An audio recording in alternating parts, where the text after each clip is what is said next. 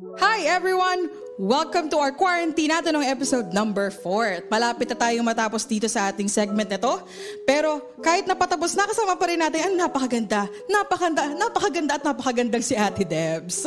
Ayan, kumpleto na. Hindi na tayo uulit, Ate Jane.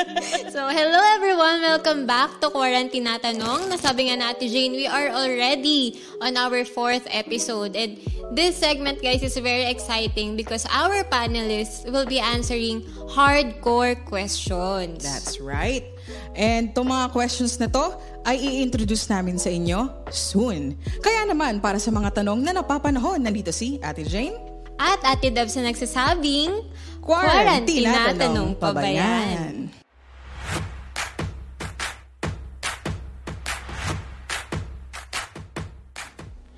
For our first panelist, he is the senior pastor of Hills of Zion City Church. He has ministered inside and outside the Philippines. He is also one of the teachers in Zion Ministerial Institute. Let us welcome Pastor Dick Karumba. Hello mga guys. Yan. Welcome po. Nice to see you po. Close, close mo ba sila? Ano, the Ate Ano, Debs? first time, first time namin First time mag-meet niyo ba today. Oo, Oo. medyo kinakabahan. Nice. So baka Kaya hindi mo rin kilala kami. yung sunod na panelist natin. Oo. so ang second panelist naman natin, she's a Bible School graduate of Zion Ministerial Institute, our church Sunday School Ministry Head, also one of the area pastors ng ating simbahan. At syempre, she is the wife of our senior pastor, Pastor Dick. And so let's welcome Sister Sharon Karumba. Hello, Miss Jean, and hello, Miss Debs, and hello din sa ating mga kaberks. Ay, sa ating mga who will be watching us or are watching us today. Alright. So, dahil ang ating panelist ay si Pastor Dick at si ate siya. So, alam niyo na kung ano mangyayari ngayong araw. so, kung sino yung mga nagtanong na to, sana nakikinig kayo. at dahil dyan, ang bueno mano nating tanong for today is, mas mahalaga po ba ang relihiyon over relationship with God? So, una pong sasagot, um, ate siya. Or gusto niyo po ba, Pastor Dick muna? uh, uh, Sige po. Ito ba yung mga tanong na talagang pang pastor? Sige guys, okay. So, ah, ano ba, ano? Ah, mas mahalaga ba ang ah, saan bang mas mahalaga, religion o relasyon? So, I think siguro ay ah, bago natin ma ano yung dalawa na yon ay paliwanag ko lang konti kung ano yung pagkakaiba ng relihiyon, ah, relihiyon sa relasyon, no? Para makita natin, ma-differentiate natin. So, ang ah, relihiyon, ano ba ang relihiyon? No? Ang mga relihiyon ay ah, ito sila ay ah, isang ah, grupo o di kaya sekta. Ah, sila ay gumagawa ng ah, kanya-kanilang ah, interpretasyon ng Biblia. At ang iba naman ay dinadagdagan o binabawasan ang ah, nakasulat sa Biblia. Ang iba ay gumagawa ng sariling Biblia. Ang ah, bawat isa ah, ay ah, gumawa ng mga set of ah, organized beliefs, ah, practices, and ah, systems na ang lahat ng ito sinasabi nila na nilang daan no kung paano ka maligtas o mapunta sa langit sa piling ng Diyos. Pero kung iyong ah, ah, pansining mabuti, ah, majority sa kanila ay nagsasabi na para ikaw ay maligtas, kailangan mong gawin ang lahat ng kanilang ah, ginagawang panununtu- ah, panuntunan o set of rules para ikaw ay maligtas. So, ibig sabihin mga guys ay ah, ah, ang ibig sabihin na, niyan ay ang batayan ng kaligtasan na sinasabi nila ay sa pamamagitan ng iyong gawa o performance mo sa paggawa ng mga rules na ginawa nila o pagiging kasapi ng relihiyon nila. Ah, subalit, hindi iyon ang ah, sinasabi ng Biblia. Ang mahalaga sa Panginoon ay ang ating relasyon sa Kanya. Ah, ano bang relasyon? Ang relasyon ay nagsi- nagsimula sa personal na pananampalataya sa Panginoong Heso Kristo. Ang relasyong ito ay nagiging taimtim habang tayo ay lumalago sa, sa pananampalataya araw-araw. Ang relasyong ito ang siyang nagbibigay ng inspirasyon at buhay sa atin upang gawin natin ang ng may buong kagalakan ang inuutos ng Diyos sa kanyang salita. Na ang lahat ng ito'y para sa ating ikabubuti at para maging isang mabuting tagasunod ni Kristo. At taos puso nating isinasabuhay ang mga utos ng Diyos dahil mahal natin siya. Alam niyo mga guys, ito ang relasyon. So tandaan natin na ang relasyon ay nakafocus sa ating Panginoong Heso Kristo dahil siya ang nagtubos sa atin bunga ng kanyang pagmamahal sa atin. Ah, ang halimbawa ng ah, mga ang halimbawa ano sa sa Biblia na kung saan ay mas binigyan nila ng ng diin o mas mahalaga sa kanilang relihiyon kaysa sa relasyon ay ang mga pariseyo.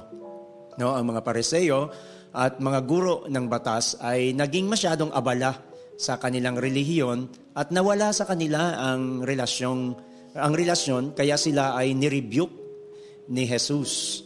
At makita natin ang halimbawa na yan sa Mark chapter 7 uh, verses 6 to 9 uh, sa wikang Ingles ano. Uh, pag may Bible kayo, i-open nyo mga guys. So Jesus replied, "You hypocrites, Isaiah was right when he prophesied uh, prophesied about you. For he wrote, These people honor me with their lips, but their hearts are far from me. Their worship is a farce, for they teach man made ideas as commands from God. For you ignore God's law and substitute your own tradition. Then he said, You skillfully sidestep God's law in order to hold on to your own tradition. At mayroon pang isang uh, uh, verse uh, doon naman sa Hosea 6.6, ano? Uh, I want you to show love, not offer sacrifices.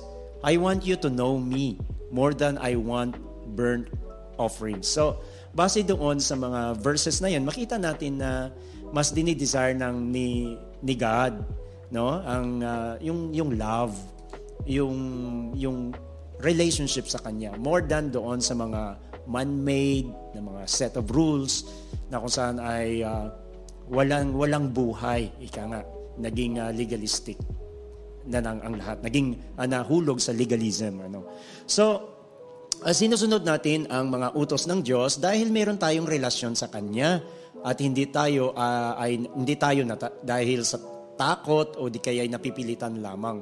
Yun sa relihiyon kasi ay kahit na napipilitan napipilitan ka ay kailangan mong gawin yun kasi nga natatakot ka na ma, uh, ma-fail ka sa pag-fulfill ng mga set of rules na yun. Kasi nga sabi niya, pag hindi mo ginawa yan, yung mga set of rules na yan, ay hindi ka talaga mapunta sa langit at hindi ka makakalapit sa, sa Lord. So, yung motivation ay takot, no? At saka legalismo. O di kaya by force talaga yung ganyan. Eh, hindi ganun ang gusto ng Lord. Ang gusto ng Lord talagang bunga ng iyong pagmamahal ng iyong pag-ibig sa Panginoon. So, yun yung relasyon. So, ang kaligtasan o ang kondisyon natin sa harapan ng Diyos ay nakabatay sa relasyon at hindi sa relihiyon. Kahit ang mga magulang mo ay mga pastor, kung ikaw ay walang relasyon sa Panginoon, ay malayo ka sa Diyos. No, at, pero kahit sa ang relihiyon ka man na bilong, kung taimtim ang iyong pananampalataya at relasyon sa Panginoong Heso Kristo, siguradong gagabayan ka ng Panginoon at ituturo niya sa iyo ang tamang landas at aayusin niya ang iyong paniniwala sa mga kailangang ayusin dito. Kaya nga, ihanda mo rin ang sarili mo uh, sa mga pagbabagong ito na gagawin ng Panginoon. So, yun ang uh, pagkakaiba ng reliyon sa relasyon. Sa reliyon ay mga set of rules lang. Sabi nga ni Jesus dito kanina, mga man-made na lang na mga gawa ng mga tao na naging tradition na lang siya. Wala siyang buhay. No? Uh, ayaw ng Lord ng ganyan. Gusto ng Lord yung talagang bunga ng ating uh, personal na relasyon sa Kanya, ng pag-ibig. No? So, ang ibang example ay pwedeng i-set ni eh, Ate siya Ah, so, ayun po, malinaw na nalay down ni Pastor Dick yung difference between religion and relationship. So, uh, gusto ko lang balikan natin yung pinakasimula kung bakit nga ba, ano ba talaga ang purpose ni Jesus kung bakit siya pumunta dito sa mundo at bakit niya ibinigay ang kanyang buhay sa atin. So wag natin kakalimutan na yun ay dahil gusto ng Panginoon na magkaroon ng relationship with us. And the very foundation ng relationship natin na sinasabi na yan is the fact na sinasabi sa Biblia that Christ loved us first. Si Jesus yung unang nagmahal sa atin at ibinigay niya yung kanyang buhay sa atin. Ibinigay niya yung lahat-lahat para sa atin. And for us, para magkaroon ng tinatawag na relationship kay God, because relationship is two-way, is for us to love God also. Yung mahalin din natin ng Panginoon, yun yung relationship. So kanina binanggit ni Pastor Dick kung bakit ba ah, mas mabigat, mas matimbang, mas mahalaga sa harapan ng Panginoon yung relationship. So gusto ko lang po i-share yung isang scripture yung scripture po sa 1 Corinthians 13 verses 1 to 3. Ito po ay napaka-common na verse sa atin na babasa, kung babasahin po natin doon, matitindi po yung mga sinasabi doon. Sabi po niya, kung tayo man daw po ay makakapagsalita ng lahat ng lengguwahe sa mundo and even ng lengguwahe ng anghel, pero wala tayong pag-ibig, at sabi niya, kahit na meron tayong gift of prophecy at pagkaunawa ng lahat ng mga bagay, sekreto ng Panginoon, at nasa atin ang lahat ng kaalaman at ang matinding pananampalataya na kayang magpa-move ng mga bundok. At ang sabi pa niya, kung kahit do ibigay daw natin ang lahat-lahat sa mga mahihirap at even i-sacrifice natin yung ating body, pero kung wala daw pagmamahal yon, lahat doon ay magfo-fall lang doon sa tinatawag natin na religious, religiosity or form ginagawa yan na mga batas na ginagawa po ng mga ibang relihiyon kung wala pong kasamang pag-ibig. Dahil lagi po nating babalikan, ang foundation po ng relationship ay love. So ang isabi pa po, kung babasahin po natin ng diretso po yung scripture na yon, hindi po yun matatawag na relationship dahil wala po yung pag-ibig. At ang sabi po ng, ng mga verses na yon, yun daw po ay isang maingay lang na symbol or gong. And ang sabi pa po sa verse 2, it would be nothing, walang kwenta. At ang sabi pa po doon sa verse 3, it would gain nothing. So baliwala sa harapan ng Panginoon dahil hindi yon nakaangkla, hindi yon naka-anchor sa sinasabi ng ni Pastor Di kanina na, na ang lahat, ang relasyon ay nakatuon lahat-lahat sa Panginoon, ginagawa natin ang lahat-lahat ng bagay sa Panginoon na siya ang pinakamalaga sa ating Panginoon. Kahit gaano kalaki ang ating accomplishments, kahit gaano kalaki yung, yung mga um, success sa ministry, kahit gaano ka-grand yun, kahit pa matinding sakripisyo ang ibigay natin para sa ating para sa mga ministeryo na ito kung wala naman ang pag-ibig, yun lang po ay religious act at wala po yung relasyon. At sabi po doon sa binasa natin, baliwala ito sa harapan ng Panginoon. Dahil ang hinahanap ng Panginoon na sa lahat-lahat ng ating gawin, yun ay nakasentro at nakatuon sa Kanya at ang pangalan niya lang ang mapataas at papahalagahan. Kaya kailangan yung relasyon natin sa Kanya ay very intimate. Ika nga may, may apoy. Kaya nga merong tinatawag na, na two-way ng pag-express ng ating love relationship kay God. Una is yung vertical. Na yun ang pinaka-importante sa lahat na magsispend po tayo ng maraming time kay God. Personally, sa pagbabasa ng Bible, sa pagpipray, sa pag-worship, at yung horizontal na pagpapakita natin ng pagmamahal sa ating kapwa, sa ating pamilya, sa ating mga kaibigan, sa ating mga kapwa-tao. Yun ay resulta ng Yes. overflow ng ating personal vertical, intimate relationship kay God. At sa pamamagitan noon, makakayanan na nating mahalin ng mga ibang tao sa ating paligid kahit na hindi sila kaibig-ibig. Oo. So m- napakaganda ng i- ano na 'yon yung yung yung ah, truth na 'yon no na yung ministry natin na, ah, na ginagawa para sa Panginoon na which is ito yung makikita natin sa reliyon sa lahat ng relihiyon lahat yan ay gawain. Mga ginagawa natin para sa Diyos din naman. Pero kung wala muna tayong ah, walang pag-ibig walang vertical na relationship sa Panginoon lahat ito ay mag walang saysay baliwala. Mm. si God talaga muna no? And then overflow na lang yung iba. Amen. Ayun po.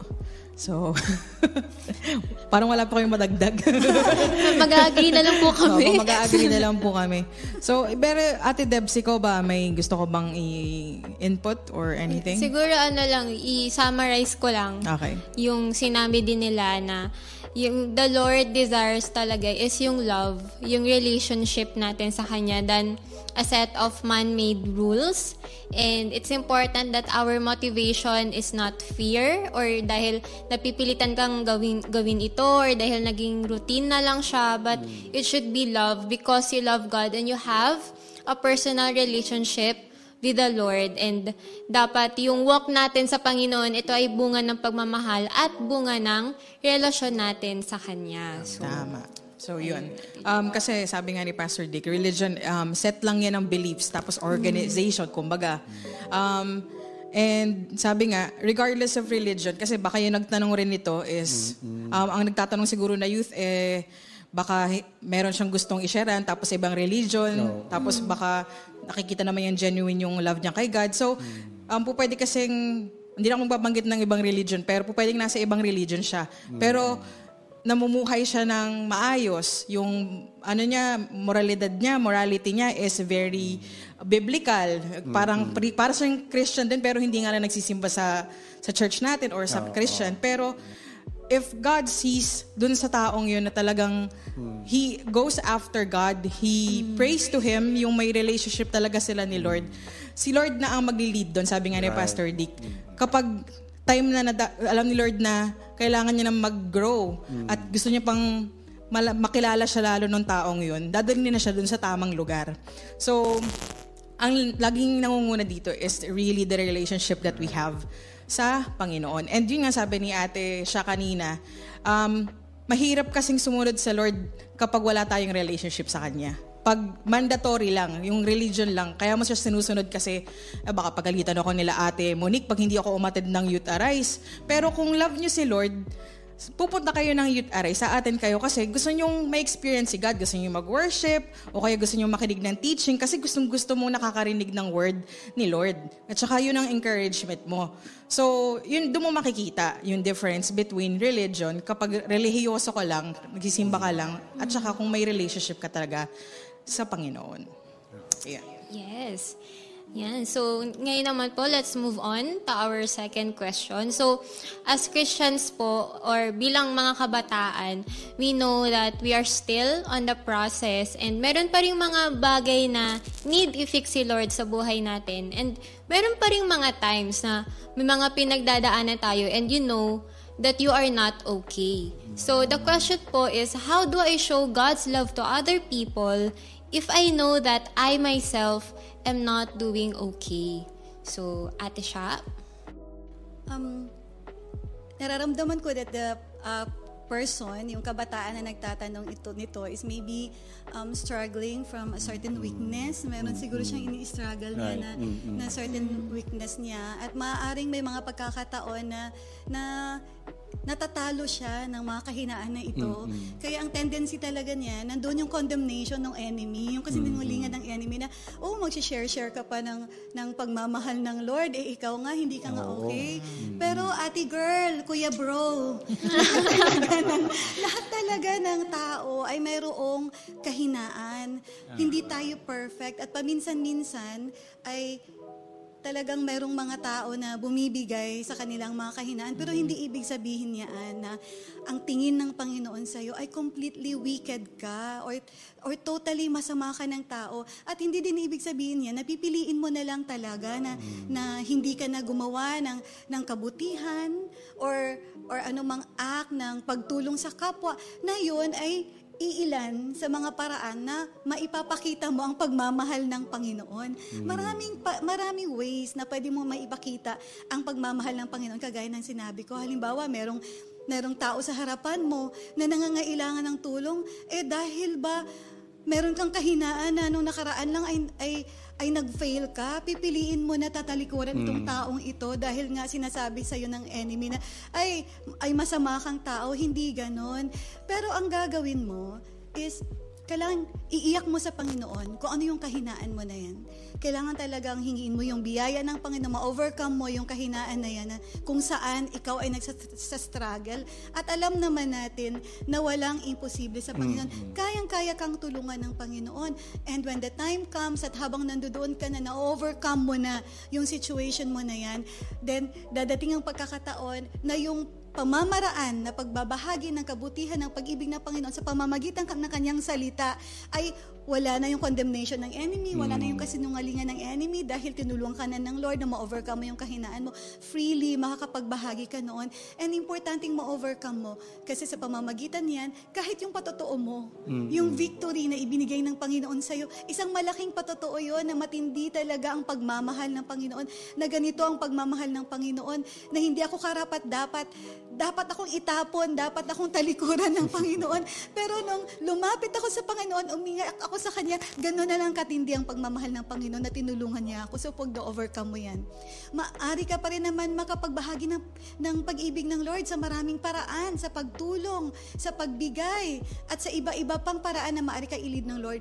Pero pag na-overcome mo yan, mas lalo na makakalapit ka ng freely at lalong maging makapangyarihan ang pagbahagi mo ng pag-ibig ng Panginoon kasi buhay na patotoo yun na ginawa ng Lord sa iyong buhay dahil mahal ka niya. Amen.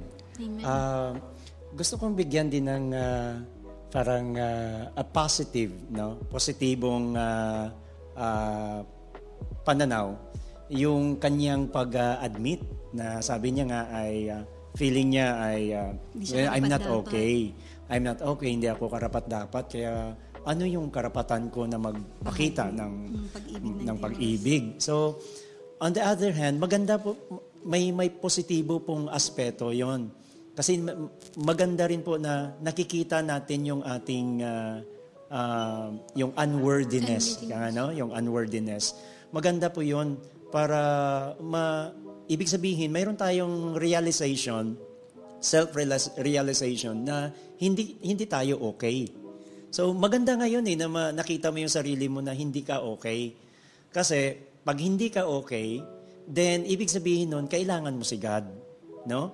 So, ang gagawin natin ay pag nakita natin na we are not okay, then come to God. Lumapit ka sa Panginoon at ah, hindi ka hindi ka tatalikuran ng Panginoon. Ah, sabi nga ng sabi nga ng God ay ah, ah, if you will confess your sin, uh, He is faithful and just to forgive us sa lahat ng ating mga kasalanan. Yun yung yun ang napakagandang uh, promise ng Panginoon sa 1 John 1:9 na talagang pag lumapit ka ay hindi ka ano yun ng Lord hindi ka i-reject kundi andun yung pagmamahal ng Panginoon. At alam naman natin na si, si God ay isang isa yung tunay na ama isang mapagmahal na ama. At sabi niya nga uh, I am slow to anger but rich in love. So pag feeling natin ay hindi tayo okay then come to God. Mas lalo kang lumapit sa Panginoon. And then, uh, be assured ng kapatawaran ng Panginoon kasi sincere naman ng iyong paglapit, eh, yung paghingi ng tawad. Yun ang talagang ang importanteng gawin. Uh, i-acknowledge ang iyong kasalanan, i-acknowledge yung mga kahinaan na yan, at hingi ng tawad sa Panginoon, and then be uh, assured sa sa kapatawaran ng Panginoon. At siguradong andyan yung pag-ibig ng Panginoon. At uh, sabi dito sa Romans chapter 8 verse 9, so so now there is no condemnation for those who belong to Christ Jesus. At kapag ikaw ay uh, inano mo na yan, inihiningi mo na ng tawad yan sa Panginoon, at nilahad mo na lahat sa Panginoon, ay uh, be assured no, of uh, the acceptance ng Panginoon sa iyo. At sabi ng Lord, uh, binura niya na kinalimutan niya yung mga kasalanan na yan, pinatawad ka niya, at ang sabi pa dito, wala na yung condemnation. Yung feeling mo na hindi ka okay, yung feeling mo na parang hindi ka karapat dapat, ay wala na yun. Bakit?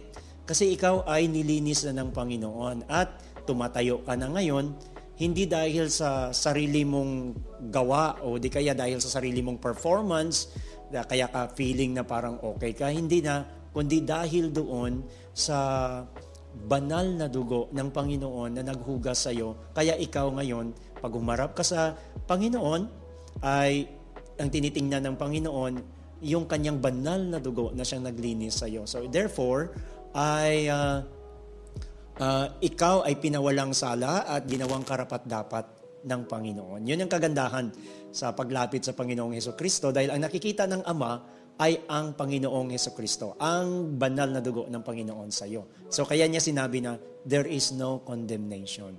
So ano yung antidote doon? Lumapit ka sa Panginoon. Pag feeling mo hindi ka ka-worthy, hindi ka worthy, hindi ka karapat-dapat, lumapit ka sa Panginoon. Patawarin ka ng Panginoon. At pag napatawad ka ng Panginoon, kailangan with all faith talaga na tayuan mo na yan na wala ng condemnation.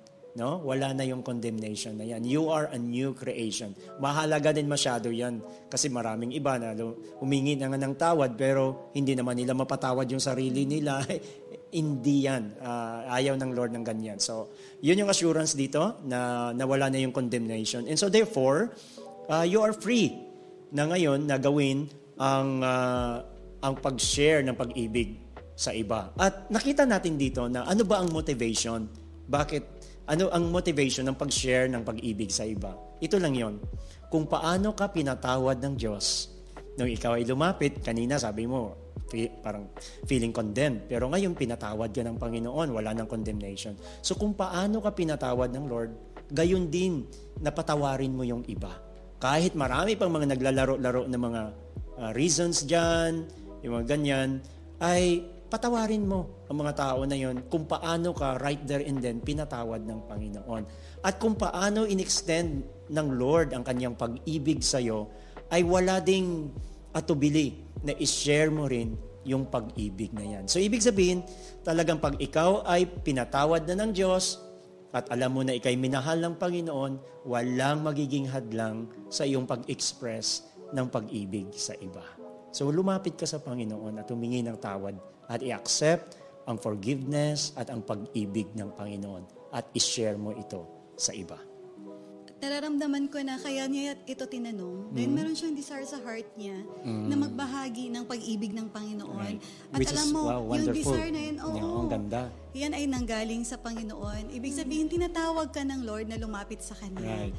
At tutulungan ka ng Panginoon, lilinisin ka niya at ihahanda ka niya upang ikaw mismo ang magbahagi at ang buhay mo mismo ay maging patotoo ng kabutihan at pag-ibig ng Panginoon. At saka yung condemnation na yun, ano? Kung ikaw naman ay lumapit na sa Panginoon, yung si Satan lang yun eh. Mm. Ang uh, nagko-condemn kasi nakalagay doon sa Biblia na si Satan talaga accuser mm. of, of the, the brethren, na nag-accuse sa atin day and night, ha?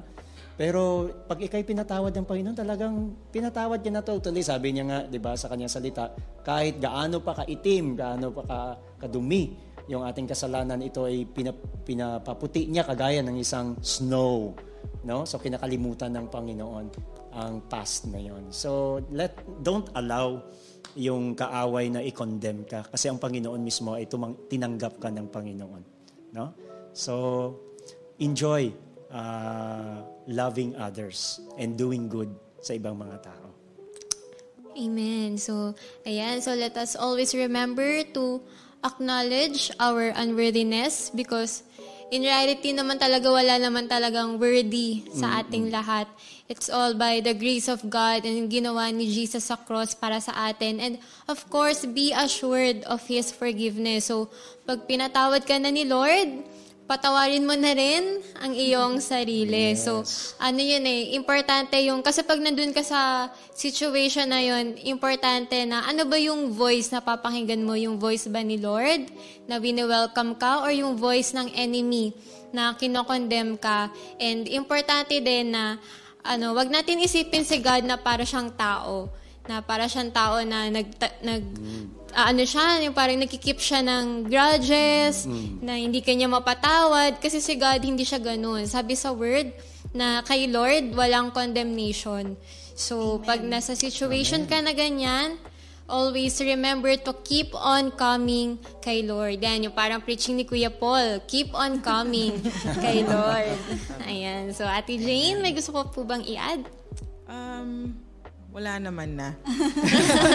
Nag-isip pa kumari. Pero wala naman na. Siguro ano lang, na kung iintayin mo pang maging okay ka bago ka makapag-share sa mga tao, eh darating na si Lord, wala ka na na-sharean. Kasi we will never be perfect habang nandito tayo sa mundong ibabaw. Um, lahat talaga tayo, ano, may, yun nga sabi nga ni ate siya, may kahinaan tayo. But it does not hinder us to do what we have to do as Christians. So, yun, uh, pag may condemnation, you have to, nung nakaraang mga episode natin, kung hindi nyo pa napapanood, panoorin nyo. So, nandun yun na you have to learn how to um, control yung thought life mo. Pag kinokondemn ka, you rebuke the enemy na hindi ako ganyan, I, I know who I am. Um, tapos, kaya yun, importante na babasa ka ng Bible, tsaka yun, Um, knowing that there's something wrong with you is one thing. It's another thing to do something about it. So pag ganyan, sabi ni Pastor Dick, you ano ask the Lord to um, deliver you from that um, bondage or that sin, mga ganyan. So lahat tayo, again guys, we are all work in progress. Pero by His grace, kung magpapagamit tayo sa Panginoon, kayang-kaya niya tayong gamitin regardless of our weaknesses and our shortcomings.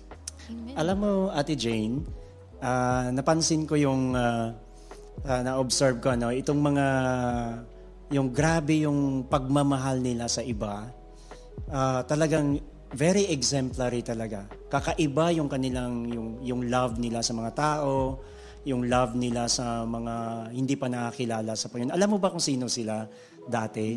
Dati silang mga hardened criminals. Yung mga galing sa Muntinlupa, yung galing talaga sa sa kulungan. Pero alam mo ba, talagang doon nila nakatagpo ang Panginoon at talagang tinanggap nila si Jesus. Na-realize nila yung pagiging kriminal nila, pagiging mamatay tao, mamamatay tao at ah, alam mo yung talagang pinanidirihan na ng society kasi nga talagang napaka-bad talaga ng mga tao. Pero nakita nila yun and kaya lang lumapit sila sa kay Jesus. At doon talagang naramdaman nila first time sa kanilang buhay yung pag-ibig talaga, yung kapatawaran, at saka yung love, yung yung peace, yung for yung acceptance, yung forgiveness. First time nila naranasan yun sa kay Jesus. At dahil doon, dahil grabe yung amount, yung amount ng ng mercy, yung amount ng love, yung amount ng forgiveness na nakita nila na realize nila na binigay ni Jesus sa kanila. Kaya sila naman pag nagmahal sa mga tao, grabe unconditional naman. Yun ang kaya ito yung isang isang halimbawa na kahit ano pa yung yung mga nakaraan, pag ikaw pala ilumapit sa Panginoon, talagang aayusin ng Lord ang lahat yan. At according sa measure ng pag-ibig, kapatawaran na natanggap mo sa Panginoon, you share that to others. Kaya importante talaga na ma-overcome natin din kung ano yung mga kahinaan na yun. Kasi mas lalong magpapatibay yon sa testimony na, ng, na maibahagi natin sa iba na yung ganito katindi ang pag-ibig ng Panginoon na kaya tayong baguhin kahit na tayo mismo sa sarili natin tingin natin na hindi tayo na pwedeng mabago. Mm. At saka reality po yun, uh, mga guys, na hindi talaga natin kayang baguhin ang ating mga sarili. Kahit ano pa yung gagawin natin. Kaya si Jesus lang talaga. Si Jesus lang ang solution yan. Oh?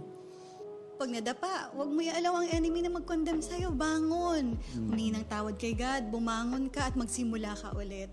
Andyan lang palagi si God na nakahandang tumulong pag tumawag tayo sa Kanya.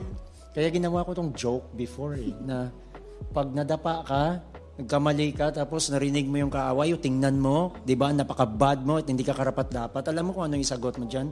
Bakit? Sinabi ko bang perfecto ako? eh, na napapakita na talagang hindi, hindi ako perfect, but in the midst of my imperfections, lalapit ako sa Panginoon. Pag nadapa man ako, babangon ako, lalapit ako sa Panginoon kasi alam ko na tatanggapin niya ako. Hindi niya ako tatalikuran. So yun yun. And do not allow the enemy to uh, condemn you after that. No? Amen. All right. So guys, um, I hope that uh, you were encouraged sa inyong mga napakinggan. And in relation to that, no, um, sa mga condemnation, mga sins, mga um, bondages, weaknesses, ang sunod nating tanong, it's one of the taboo topics uh, ng society natin. Hindi lang ng ano ng Pilipinas, lalong-lalo na sa ibang eh, bansa, mga liberated countries. Um, ito yung mga hindi mo gustong pag-usapan kasi parang, eh, eh, bakit natin pag-uusapan yan? yung mga ganun. But it's really important, lalo na sa ating mga Kristiyano. Um, kasi marami akong kilala na sana sinabi sa kanila nang, nung bata pa sila kung ano yung dapat hindi gawin at dapat gawin sa mga ganitong issue. So, ang pangatlo nating tanong is, is masturbation a sin? Um, Pastor Dick po. So, yeah. Kami na. Okay, so Sige. Um, ito po kasing bagay na ito.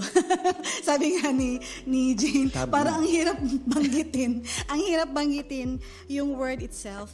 Pero doon sa nagtanong nito, alam ko na um, meron siyang meron siyang feeling sa heart niya. Kaya niya nga ito natanong eh. Meron siyang feeling na parang may mali talaga sa bagay na ito. Kaya niya nga kinaklarify ang bagay na ito. At alam ko na yung Holy Spirit ay nangungusap din sa heart mo na nawawala yung iyong kapayapaan pag pinag-uusapan na or pag naiisip mo ang patungkol sa bagay na ito. Kasi sinasabi nga ng banal na Espiritu na mali.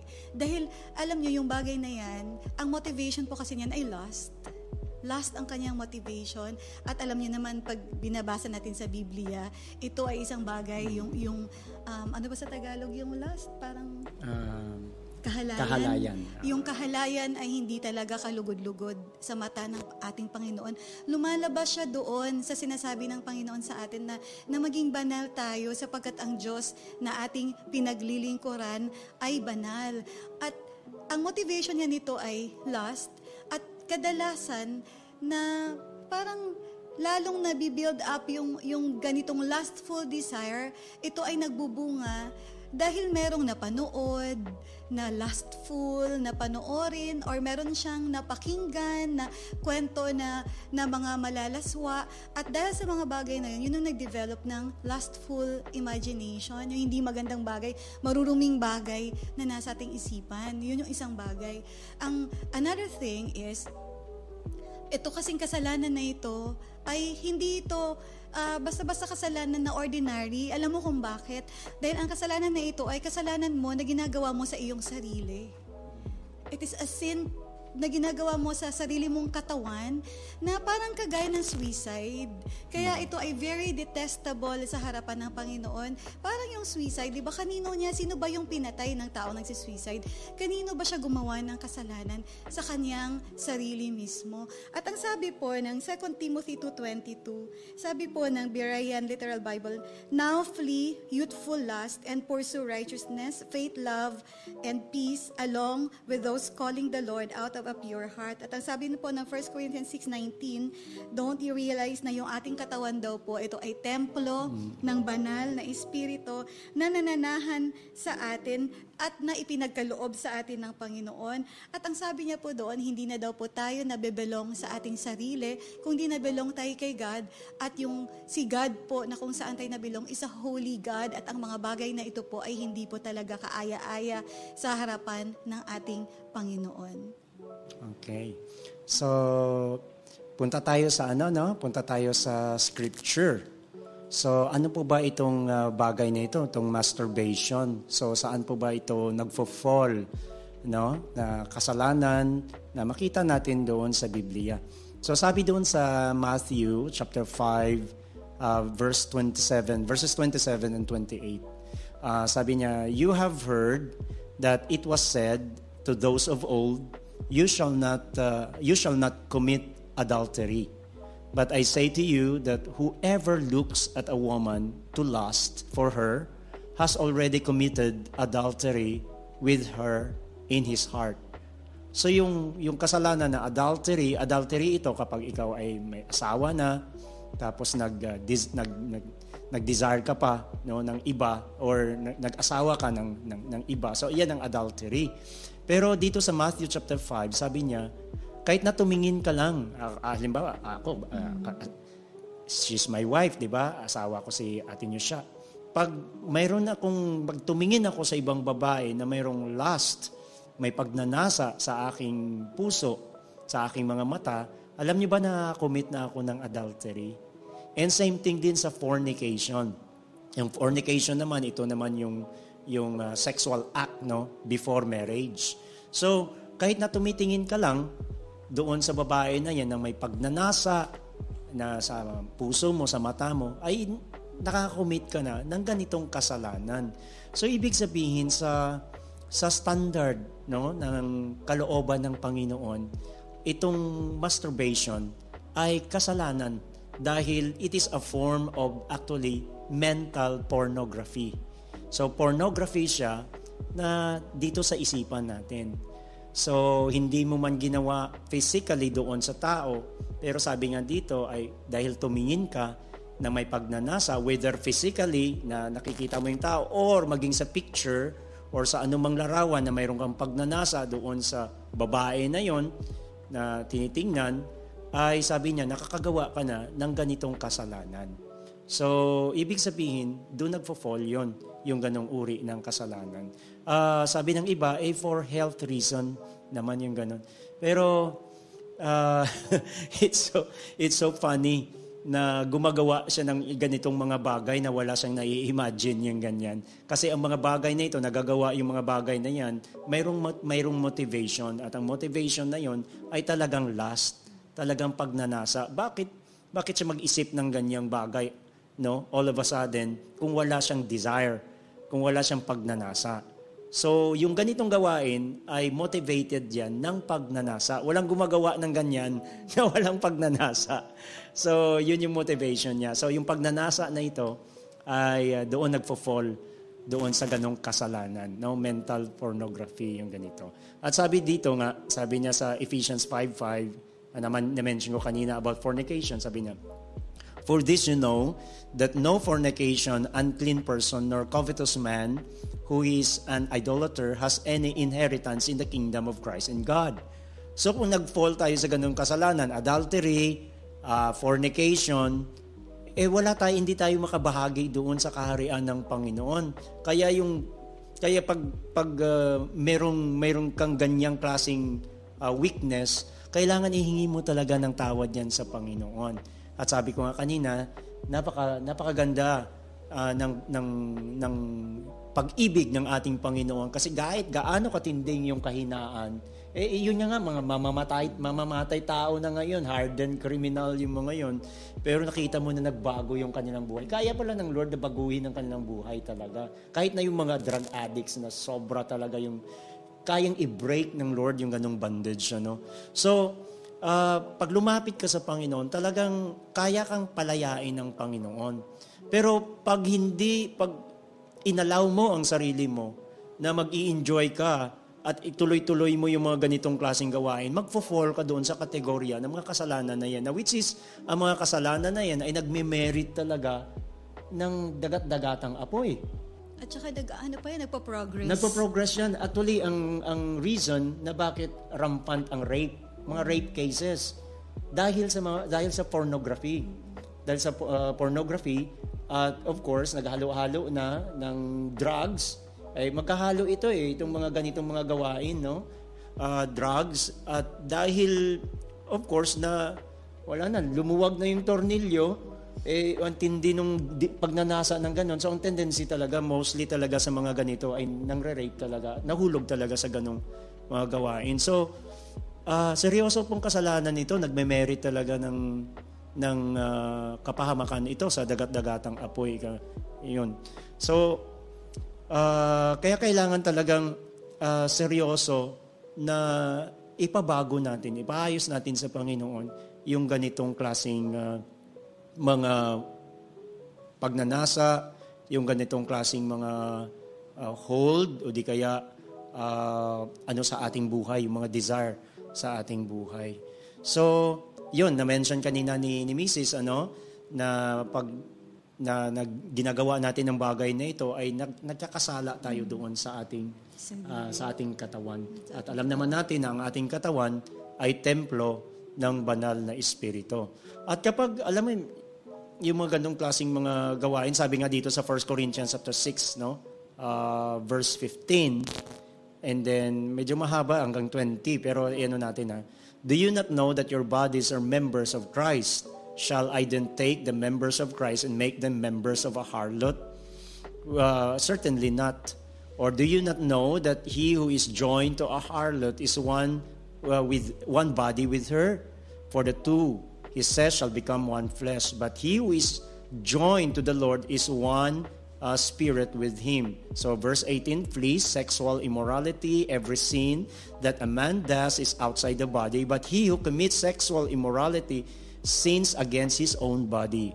Or do you not know that your body is the temple of the Holy Spirit who is in you, whom you have from God, and you are not your own? For you were bought at a price, therefore glorify God in your body and in your spirit, which are God. So sabi dito, ikaw ay uh, nakipag-isa kay Kristo. So kung ikaw ay nakipag-isa kay Kristo, hindi mo pwedeng ibulid ang iyong sarili sa ganong mga klasing mga gawain. Oo. So, or else, nakikipag-isa ka doon. Ikaw ay nakikipag-isa ka na kay Kristo. Eh. Ang katawan mo ay, ay uh, templo ng banal na Espiritu at nananahan ang uh, banal na Espiritu. So, hindi pwede, mo pwedeng i-associate ang iyong katawan sa mga maruruming mga gawain na ito. And Kaya, this is a very serious na ano, mm-hmm. very serious na kasalanan. Kasi marami yung nahuhulog sa ganong klase ng kasalanan. Kaya ingatan natin kung ano yung ating mga pinapanood. Mm. At ingatan natin kung ano yung ni-entertain natin sa ating isipan. Kasi minsan, uh, matagal mo na napanood yon pero tinatago mo doon sa iyong isipan. Importante na ipalinis natin ang ating isipan sa Panginoon para walang anong mga bagay na marurumi kagaya niyan na siyang mag-cause sa atin na gumawa ng bagay na ito na hindi po talaga pleasing sa harapan ng ating Panginoon. Ang magandang tanong dyan ay, pa, ano ba ang mga pamamaraan, mga practical na pamamaraan para maiwasan na agad yung ganito?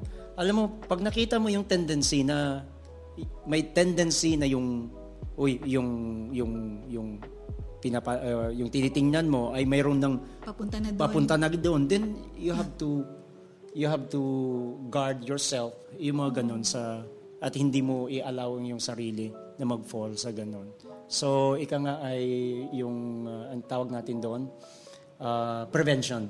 Ayun, yung prevention. So, napakaseryoso. Napakaseryoso ng ganitong kasalanan dahil dito, nag, dito nagsisimula yung, uh, uh, yung tawag natin mga sexual immorality, uh, yung mga ganong klaseng kasalanan. Doon nagsisimula yan eh.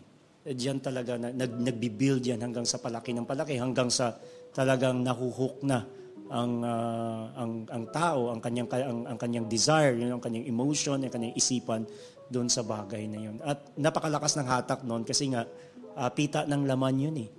Uh, nanggaling mismo sa desire ng ng flesh. Kaya talagang kailangan uh, kailangan ng mapuspos, kailangan ng kapuspusan ng uh, banal na espiritu. No, kailangan talagang maging malakas tayo spiritually lagi para uh, matalo natin itong mga uh, desire ng laman.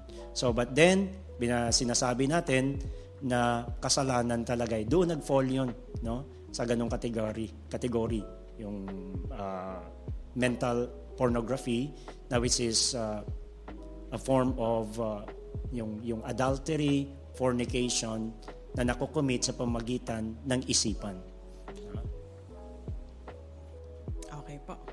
So, um, hindi ko alam kung tatanungin ko pa ba si Debs kung may input ka ba dito. um, so, ako siguro, um, sasabi nga ni Pastor Dick uh, at saka ni ate siya, masturbation um, is a sin that you're committing um, sa sarili mo. You know, many people, uh, iniisip kasi ng iba na uh, masturbation is just okay kasi you're not committing an actual intercourse. Na wala ka namang sina, ina, sinasakatang tao, wala namang um, partner, parang ganyan. So, okay lang. And doon ang sinabi nila ate siya ngayon na I hope guys na you know if you guys are experiencing ito hindi lang to sa mga boys may mga girls din dahil napag-uusapan na rin ng tabu na topic it, applies both to girls and to boys so pag may mga ganito kayong struggle um, you really have to ask for God's help at kapag hin- kung kayo talaga is talagang nahihirapang iwasan tong bagay na to. Andito ang mga leaders ng church. You can always um, seek for counsel.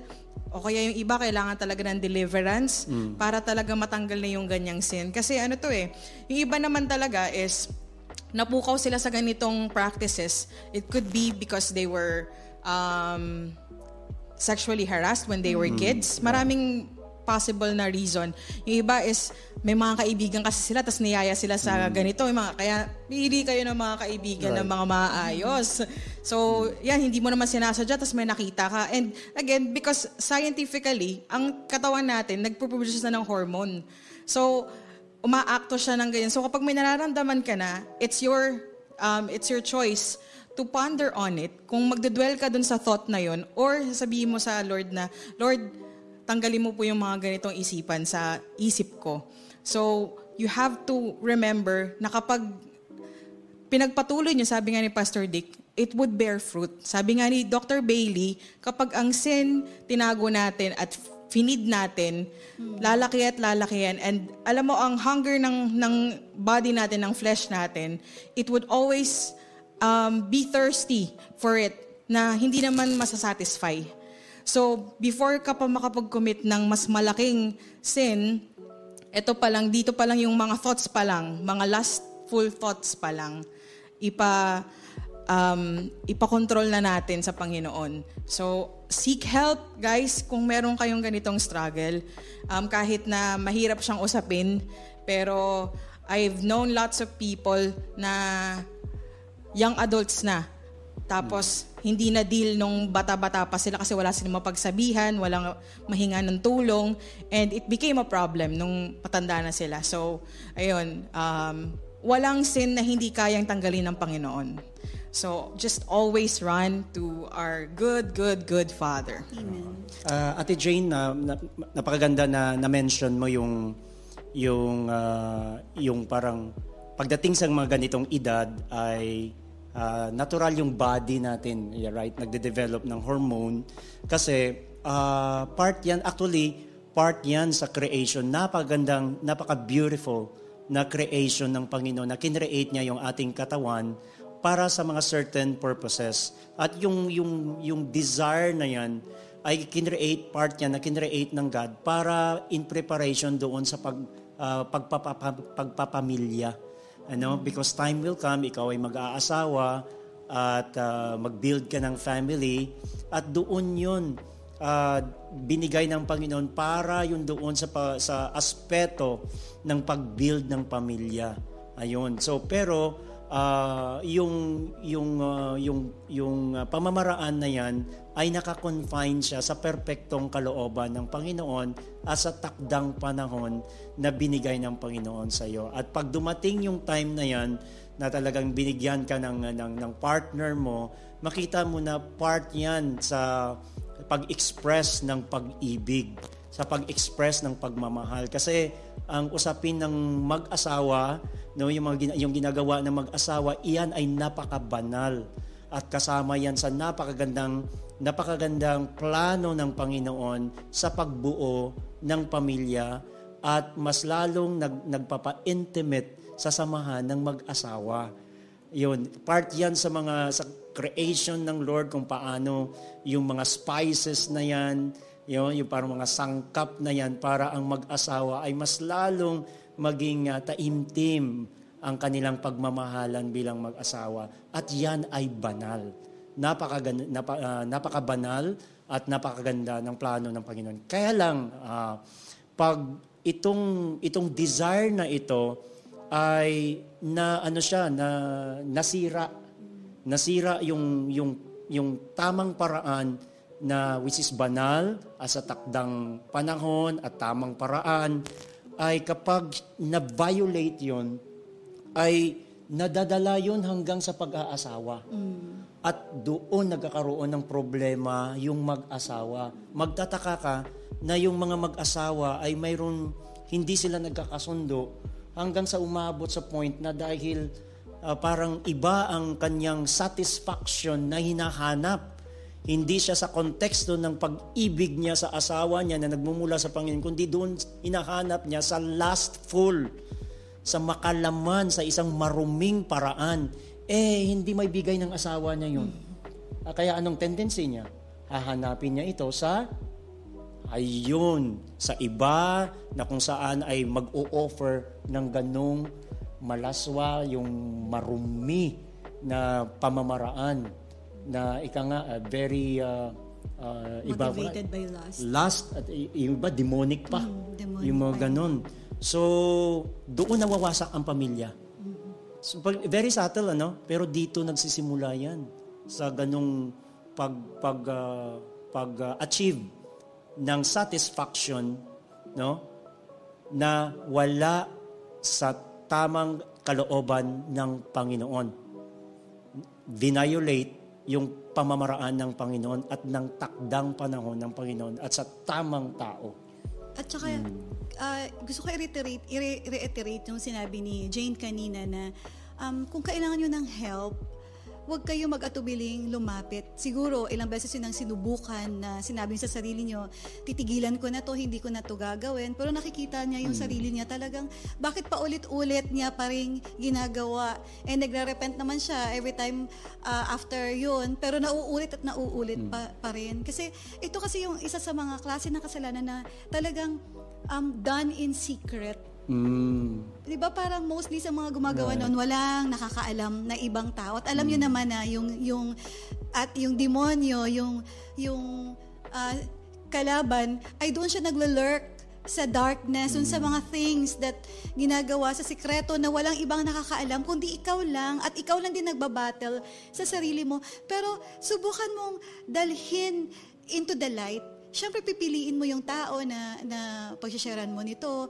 Ah, mag-pray ka kay God kung, kung kanino ko kaya ito i-share itong bagay na ito para matulungan ako. Oh, andyan yung, pa- deliverance, andyan yung mga pastor, pastors, andyan oo, yung mga kuya, ate. uh, spiritual na kuya at ate.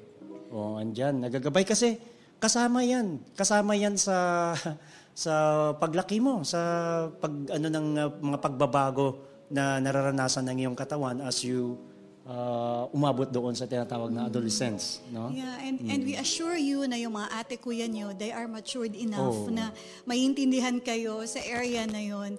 And kung ano man yung mga bagay na na very personal na i-share nyo, ay that will be um, talagang irerespeto yon ng mga ate kuya nyo. And maganda yon dahil merong magpipray para sa inyo and mag-guide kayo, matulungan kayo doon sa area na yan. Totoo po. Tsaka yung accountability. Right. Para may mag-check sa inyo, how are you doing? Tapos meron kayong mahatakbuhan kapag alam nyong nag struggle uli kayo.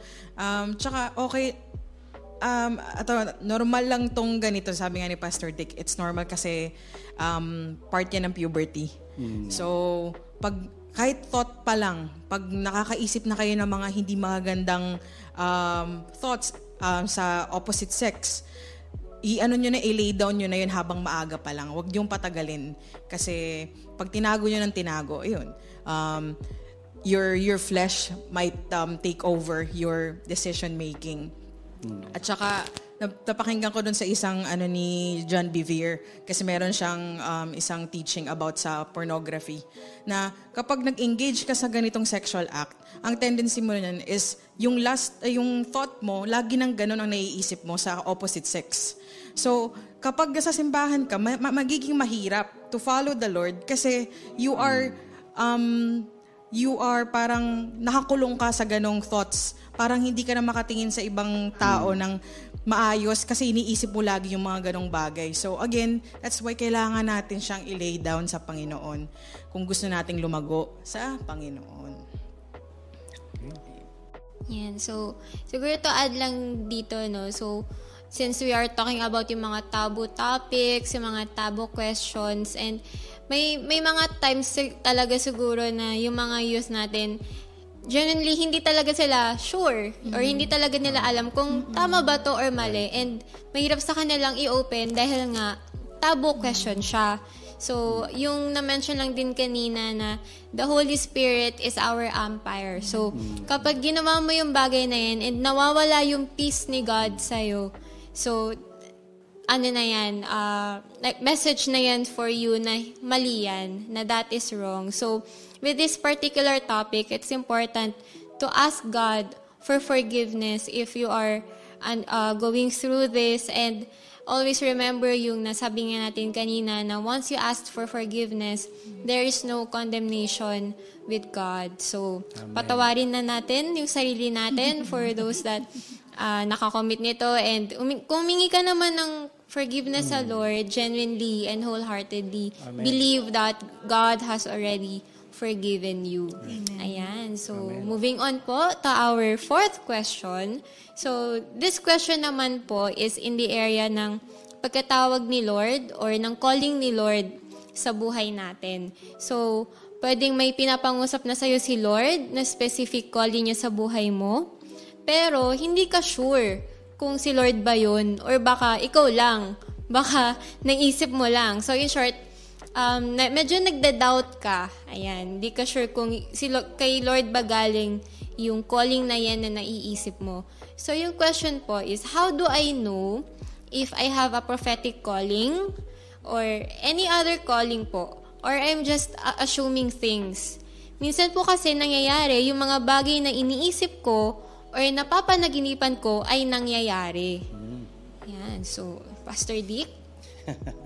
Tama, tama. Tama yung point mo. Oo nga, no? Bakit, bakit nga ba yung, ah, yung napapanaginipan mo, tapos mayroon pang iba dyan eh, na bago mangyari yung bagay nyo, naisip na talaga nila, naku, ma- mangyayari. And meron talagang ganyan. Ah, I remember yung kapatid ko, yung, yung, yung panganay namin, ay ah, ah, nananaginip siya ng tanghaling tapat na katulog siya. Nagsasalita siya. At doon sa kanyang ah, sa kanyang panaginip, ah, habang nagsasalita siya, nagugulat yung mother namin kasi nga nagkukwento siya at kinikwento niya exactly kung ano yung nangyayari doon sa tao na yun. Nakawawa yung tao, pinagtutulungan yung tao, tumatalbog-talbog yung sombrero niya at doon sa damuhan, pinagtutulungan. Right, nung time na yan, ay ah, pinatay yung yung lolo namin, na which is yun yung father ng mother namin. At siya yung nag explain sa panaginip. Whereas, na yung nangyari na yon na krimen ay sa Iloilo at ang kapatid namin na bata pa siya ay nasa Mindanao. So, paano yon? Ayan, magandang katanungan yan. Ano? So, ito po yon Itong mga, itong talent na ito, no? kasi alam ko na kayo'y mga matalento. Yan. yan. Bakit siya? Ang galing niya mag-tumbling-tumbling. Bakit siya nakagawa ng mga ganun? So, itong mga talent na ito, giftings, at saka ability, mga abilities, no? And then physical ability, at mayroon tinatawag natin mga spiritual sensitivity. Kagaya ng ano na nakita natin kanina, na, na, na ginawa ko nga example kanina. Ito no, ay kinreate tayo ni God na mayroong ganyan. Bakit may mga ganon? May mga special abilities. Kinreate tayo ng God, dapat nating isipin na from the start, mayroon ng purpose si God sa bawat isa sa atin. So, itong mga talent na ito, you know, uh, that God uh, created us with are in line doon sa ating calling at purpose ng God sa ating buhay. Kaya lang itong mga talents na ito, abilities, uh, spiritual sensitivity na ito, kailangan ma-purify. Ibig sabihin, no doubt talaga, nakasama yan, mga signs yan, na ang iyong calling ay in line doon sa kung ano yung talent na meron ka. Uh, gaya ako, uh, pinanganak kami na talagang lumaki kami ng mga musician. At ito pala yung calling ng Lord sa akin, a music pastor. So, talagang given na yon. Tanggapin mo na yan na kasama, talaga, kasama yan sa ipapagawa ng Panginoon sa iyo, sa magiging calling mo. Pero kailang, kailangan pa ma-purify yan. Kailangan ma-harness yung talent na yan sa pamagitan ng salita ng Panginoon. Sa pamagitan ng paghuhubog ng mga ate at kuya, yung mga discipler natin, mga cell group leaders natin na siyang magtuturo sa atin para ma-purify.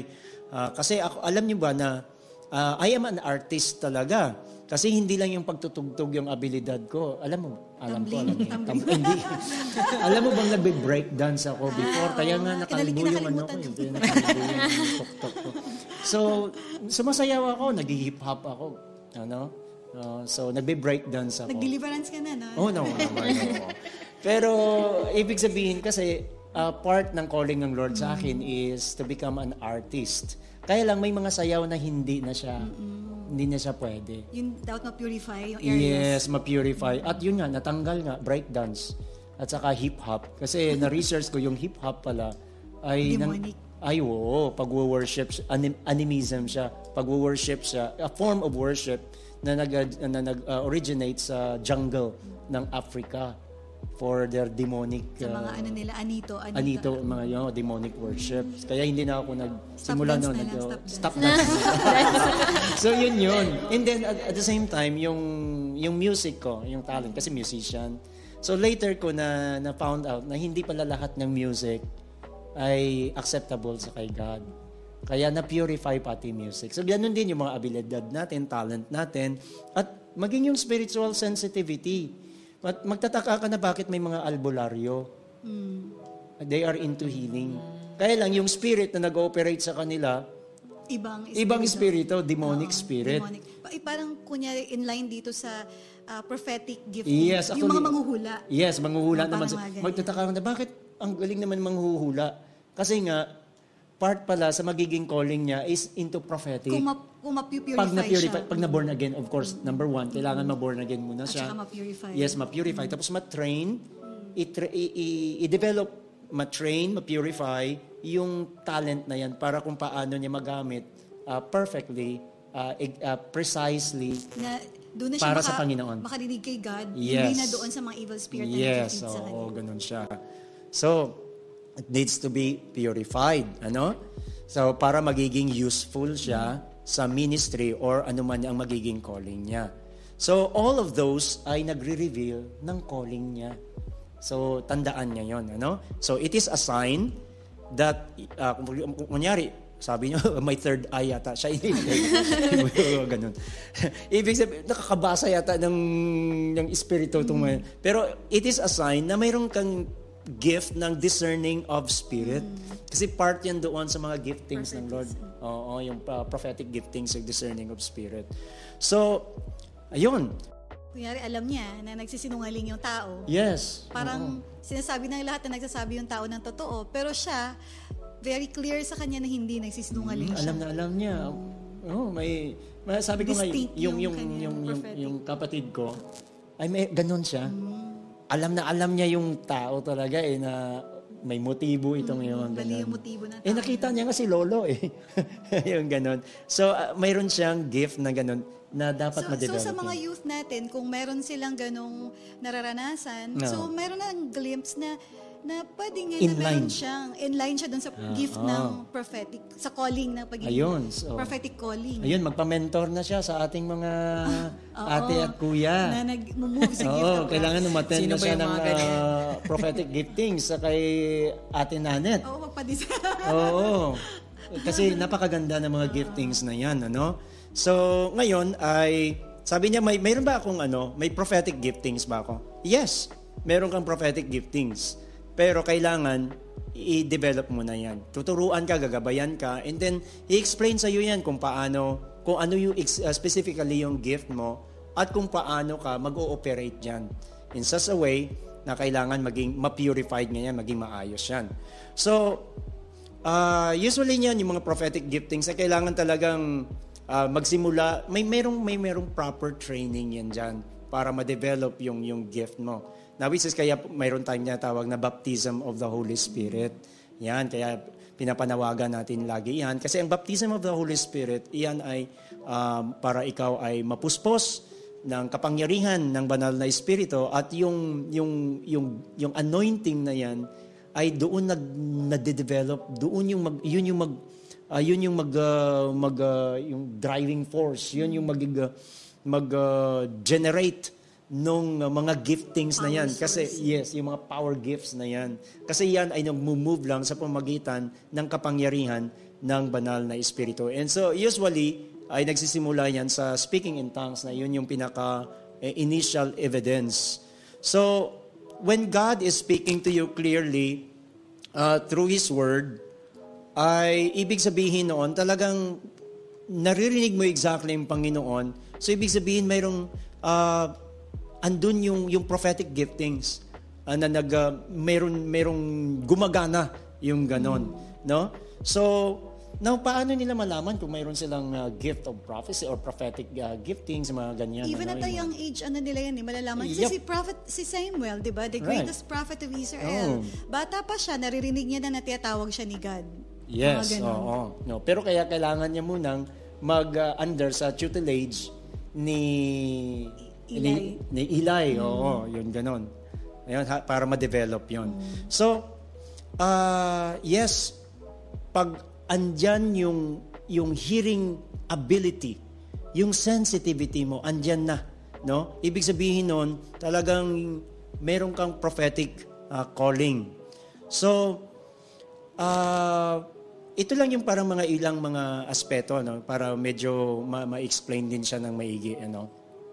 So when God is speaking to you clearly through his word ay hindi it doesn't mean, it doesn't mean ano na talagang mayroon ka ng uh, yung tinatawag nating prophetic giftings uh, for uh, to prophesy to the congregation. Pwedeng it's a self-edification. Sa sarili mo lang ano. But when the word, kung yung word ha, na naririnig natin is when the word is for the congregation, yun yung tinatawag natin, uh, it is a prophetic gift uh, in a form of prophecy. Yun, prophecy to prophesy uh, the word of God. Pero bago bago po tayo mag-operate doon sa mga prophetic giftings na ito, ay kailang lalo na yung pagpapahayag ng ng salita ng Panginoon, yung prophecy, directional. lalo na Kasi directional. maraming nag, nagpa-prophesy ng direction na pero hindi oo. yun tama. Oo. That person, kailangan should be founded in the Word first. No? Because the Holy Spirit speaks only according sa truth at principle ng Word of God. Tandaan natin yon. So, the Holy Spirit that speaks through the vessel, I will not violate or deviate from the Word of God. So, ibig sabihin, hindi pala basta-basta dahil na nakarinig ka lang, eh, or mayroon kang impression, or nakarinig something, yun na. Hindi. Kailangan, kailangan magpaturo ka, magpa-train ka, and then, kailangan equip ka, lumalim ka sa salita ng Panginoon, kaya kailangan ng discipleship, kailangan ng, ng uh, cell group, discipleship, mentoring, yung ganon. At kailangan yung Zion Extension class natin, Local Church Bible School, new, uh, pneumatology, uh, study of the Holy Spirit. Kasi ang, ang banal na Espiritu ay hindi yan uh, gumagawa labas sa prinsipyo ng salita ng Panginoon. Naalala ko before, natawa ako ng tawa kasi mayroong isang worship leader, ang ganda-ganda, yung kinikwento, kininento ko nga one time, na may nag-prophesy sa kanya, Oh, ikaw ang mapapangasawa ko, sinasabi ng Panginoon. Talagang kinilabutan yung kaibigan niya na yun. Eh, eh, talagang maganda siya. Tapos yung ah, yung nagpa-prophesy sa kanya ay um, Never mind. ah, never mind. Oo, never mind na lang. Never, as in talagang north-south. yung ganun talaga. Hindi ba sinagot na wala akong naririnig? tumakbo siya nga eh. Tumakbo nga siya. Yung ganon. So, ibig sabihin yung vessel itself na sinasabi niya mayroon siyang prophetic giftings. Personal desire. Yes, hindi siya na-purify. Kasi dyan, dyan, dyan nag, ah, lumalabas yung tatlong sources na pwedeng Mm. pinaparinggan natin. Pwede pala, nasa sarili lang pala natin yun, or pwedeng sa mga ibang espiritu. Right.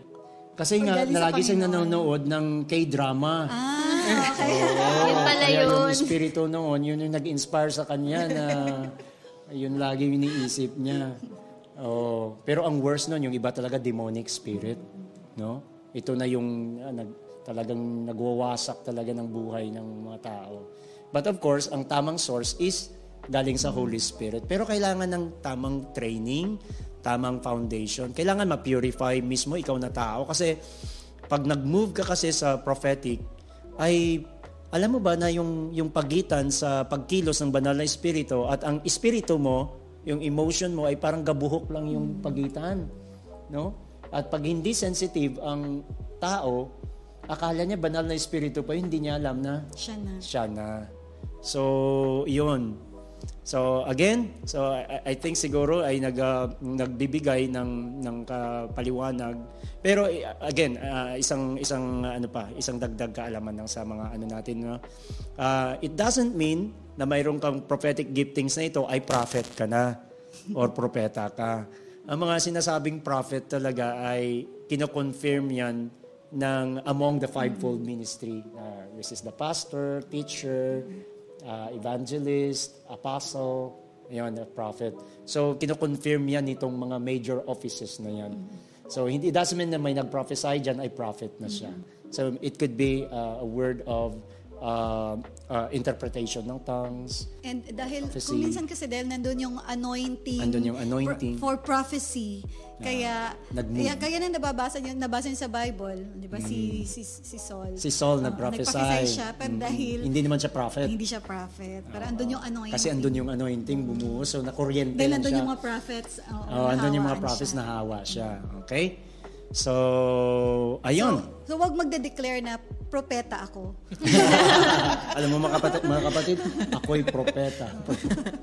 Tapos ilagay mo doon sa ano mo. May nabasa akong ganun eh, yung designation niya, prophet. So, Nakakatakot yung si God, ganun. si God ang mag-identify at si God yung ah, magsasabi. Oh. So guys, tingnan niyo yung mga tal yung talents ninyo, mga abilities ninyo kasi inline 'yan sa calling ng Lord sa inyo. Kung Tsaka ano man maki- yung makikita nila yan yung sa mga forefathers nila. Yes, oo. Makita niyo yun sa mga lolo pa ninyo. Kung may mga nasa Mm. nasa lineage kayo ng prophet. Eh, ano yung mga linya ng mga kagwapuhan? Ah, wala ayun, yun, opa ah. yun, opa. Opa. Ayun. So, tingnan niyo tapos magpa-disciple tayo no para ma-develop yung talent na yan. Ha? Nakaka-excite? Yan, amen. So, actually, naalala ko yung, I think, one fellowship time natin yan dito sa Youth Arise Connect. Yung paano malalaman yung calling. So, na-discuss ate ni Kuya Mandy. Yan, mas na-discuss niya ng in detail. So, yun, yung nabanggit kanina. Tignan natin yung mga passions natin, talents natin, yung abilities natin. So, ah, ang gagawin natin, ipapurify natin yan kay Lord at i-develop natin. So, ayun. Sige, Ate Jane. Ito maraming talents to sa Ate Jane. Yun, oo. oo. Maraming talents sa Ate Namutiktik Jane. sa talento yan. Oo, nagbabagong anyo pa yan. Oo. Ito yung mga talent na, ah, yun pa. So, minsan yung mga talent, ah, ano yan, nakikita mo na lang yan kapag nandun ka na kay Lord talaga. I-reveal ni Lord na, ah, may ganito ka palang, um, parang daw dito, desire to. Kunyari, sabihin natin, dati hindi mo iniisip na magtuturo ka, pero later on, bibigyan ka ni Lord ng desire to teach kasi doon ka pala gagamitin ni Lord sa pagtuturo. So marami mga ganon. Um, ang ano lang lagi nating batayan is the Word of God. God would never lack to um, to tell us kung ano ba yung pagkatawag natin sa Lord. At progressive yan. Hindi dahil may calling ka sa ganito, ganito lang. So po pwedeng gamitin ni Lord sa iba't ibang um, ministry. Pero hindi ka lang secluded sa isang um, calling. And kung wag kayong magtaka guys kung may mga vision kayo. Kasi sabi, in the last days, sabi dito, I will pour out my spirit upon all people. Your sons and daughters will prophesy. Your young men will see visions and your old men will dream dreams. So it's not something that um, that is unusual, lalo na dahil nasa last days na tayo. Kasi maggagamit talaga si Lord ng mga signs and wonders. So, kayong mga kabataan, yung generation nyo, po pwedeng marami sa inyo makakakita ng mga visions, mga ganyan, magpa-prophesy. Kasi yung mga tao ngayon, mahirap nang i-reach out ng salita lang. So, kaya kailangan gumamit si Lord na may mga ganitong gifts para mas makakalala sila sa Panginoon. So, yun. Amen. Kaya wag nyo kaming kakalimutan pag naging prophet. Baka yung pakilala ko Anong nga pala si... prophet? ako si P-R-O-F-I-T? Profit pala. All right, so we're down to our last, I, I think, um, question. Um, ang tanong ay, hindi po ah, hindi po ba hindi dapat nagkakasala yung mga angels so, tungkol sa mga angels? So bakit daw nag-fall si Lucifer kung hindi naman daw dap- dapat nagkakasala yung mga angel? Tsaka ano daw po yung mga tasks ng angel? Baka gusto mag-apply ng angel nitong ano, hindi ko alam. so yun po, uh, Ate siya. Ah, so sa task siguro, si Pastor Dick ah, mamaya later on po Sige, sasagutin isa. ah, sige, Marami kasing tasks ng angels. Meron messenger, Hmm. di ba? Meron yung angel na nagpo-protect sa sa nation. Hmm. Na maraming mababasa yun sa Bible. At um, meron din mga tinatawag na, di ba bawat isa sa atin ay merong naka-assign Yeah, na yeah. Angel, guardian angel na binigay ng Panginoon. Madaming tasks na, yun po, bahala na po si Pastor Dick. Ah, sige. Mag-mention dyan. Oo. So, si, ah, thank you very much, Mami. Ah, babalik ako doon sa yung question ano na bak ano yun nagkasala. Oo, Ano? nagkasala. Opo, hindi po ba nagkakasala? Hindi Hin- yung mga, hindi ba ano? dapat nagkakasala? Hindi dapat nagkakasama. Hindi yeah, hindi dapat nagkakasala yung angel. So, now ang tanong ay hindi ba nagkakasala ang angel? so, uh, una sa lahat ay uh, huwag tayong mag-formulate ng isang idea, no, na wala na wala sa Biblia. So doon doon tayo papa uh, doon tayo uh, tungo tayo sa Biblia kung ano yung sinasabi ng Bible. Ang angel ba ay nagkakasala o hindi? Yan, ang magandang tanong dyan eh, no? Kasi bakit si Lucifer? Yung ganyan. So sa 2 Peter chapter 2 verse 4, punta tayo doon. 2 Peter 2:4, sabi niya, For if God did not spare angels when they sinned, when they sinned, but cast them into hell and committed them to chains of gloomy darkness to be kept until the judgment. Ah, ang Word of God mismo nagsasabi na ang mga angel ay nagkakasala. And they sinned nga dito eh. Ah, sino ang halimbawa nito? Of course, alam nyo na. No? Si Lucifer. Okay? At ah, dito makita do. Ano bang kasalanan ni Lucifer? Sa Isaiah chapter 14, verses 12 to 13. Sa, at ah, ah, verses 12 to 13 and then 15. Sabi dito, How you are fallen from heaven, O Lucifer, son of the morning. How you are cut down to the ground, you who weaken the nations. For you have said in your heart, I will ascend into heaven. I will exalt my throne above the stars of God. I will also sit on the mount of the congregation on the farthest sides of the north. Hindi ko na ano yung 14, no? Isaiah 2. Oh, so i-ano nyo na lang yung 14 kasi hindi ko na ano dito. Now, I'll jump sa 15. Pero limang I will po yon. Mga guys, limang I will na sinabi ni Lucifer. Sabi niya, Yet you shall be brought down to Sheol or hell, uh, to the lowest depths of the pit. So dito sa sa 2 Peter, going back to 2 Peter kanina, ibig sabihin hindi hindi walang sinasabi ang Biblia na ang mga angel hindi nagkakasala. Dito mismo sa Bible, sila'y nagkakasala. Nakaka, nakagawa ng kasalanan at ang example na yon ay si Lucifer. Right? Siya yung yung una, si Lucifer. At ano yung kasalanan niya? Yung five I wills niya. Sabi niya, I will ascend unto heaven. I will exalt my throne above the stars. I will also sit on the mount of the congregation. So ibig sabihin, kinreate ni God ang mga angel na mayroon silang sariling will. Kaya nga si Lucifer may I will. So may sarili silang kalooban. And sad to say, si Lucifer, pinili niya yung will niya to rebel against God and he wants to, uh, he wanted to become Like God. like God at mas masigit pa sa kay God. Kaya nakakalungkot doon, hindi lang si Lucifer, hindi lang si Lucifer ang ah, pumili ng kanyang kalooban na mag-rebel sa God, kundi pati one-third ng mga angels ay nagdesisyon. Ginamit din nila yung will nila. No? Sa, sa Revelation 12.4, His tail swept down a third, a third of the stars of heaven. Yan, mga angels yan. And cast them to the earth. And the dragon stood before the woman who was about to give birth, so that when she bore her child, he might devour it. Yon sad to say, one-third ng mga angels sumama sa kay Lucifer. So, ang ibig sabihin nito, itong mga angels ay may mga assignments yan sila. No? Sa Hebrews chapter 1 verse 14, are they not all ministering spirits sent forth to minister for those who will inherit salvation? So part ng assignment ng mga angels is, yun sinabi mo kanina, Mami, na bawat isa sa atin, Merong angel. Yes, meron tayong mga uh, guardian angel natin. At sa bawat simbahan, meron ding angel yan. Sa bawat city, may angel din. At uh, sa nations, may angel din. Sa Israel, meron din silang uh, angel doon na talagang nagagard sa kanila, no? Ah, si uh, uh, um, Michael and uh, yung isa, si uh, mm, yung, Gabriel? uh, No? si uh, Michael and... Angel Michael and Angel Sige. Gabriel. Ayun. Ayun. Gabriel yung messenger. Oo. Messenger si, si Gabriel, Angel Michael, siya yung guardian ng Israel. Ayon.